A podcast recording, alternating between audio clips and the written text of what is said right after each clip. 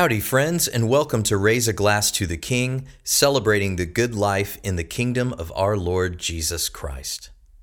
I'm Johnny Simmons, your Toastmaster, and tonight I would like us to consider the great patience of our Lord. There's a line in our evening prayers thanking God for his patience towards us despite our many and great provocations. Our sinfulness is a provocation to our Lord's wrath because of his holiness obviously. But I'm thinking even deeper about how frustrating we must be. Think of the people you know who don't seem to have a clue and how annoying they can be, and then multiply that by all of us.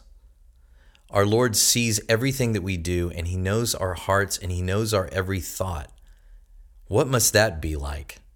And yet He is patient. He's patient and kind with us, and despite us provoking him with our sins, he was merciful to us and gave himself to cleanse us from them. And he's patient with us in that no matter how boneheaded we might be, he loves us. And furthermore, he's patient with our race. He has not brought the final judgment yet. It's been a couple of thousand years. And if you believe as I do, it's going to be many, many thousands of years more, and many, many more billions of frustrating, sinful goofballs that he will love enough to bring into his church. That calls for a toast in his honor. Whatever you're drinking this evening, let's lift that up. Here's to King Jesus our merciful, patient, kind Lord, our God. He has shown us his patience and mercy despite our many, many, and great provocations. And he has brought us into his kingdom and loves us still.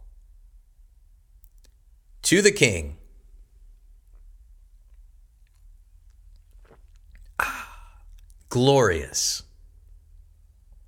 Thank you for joining me tonight, my friends. And as usual, I would sure appreciate your help in sharing this podcast far and wide. If you'll rate and review me on Apple Podcasts, that helps a lot. I'm on Facebook as Raise a Glass to the King, Instagram and Twitter as Cheers to the King, and I would love for you to download our sheet music to the theme song, sing it often, and share that with the rest of us. And let me know what you're drinking tonight. And remember, whether you eat or drink or whatever you do, do it all to the glory of our patient King, Jesus Christ. Have a great night, friends.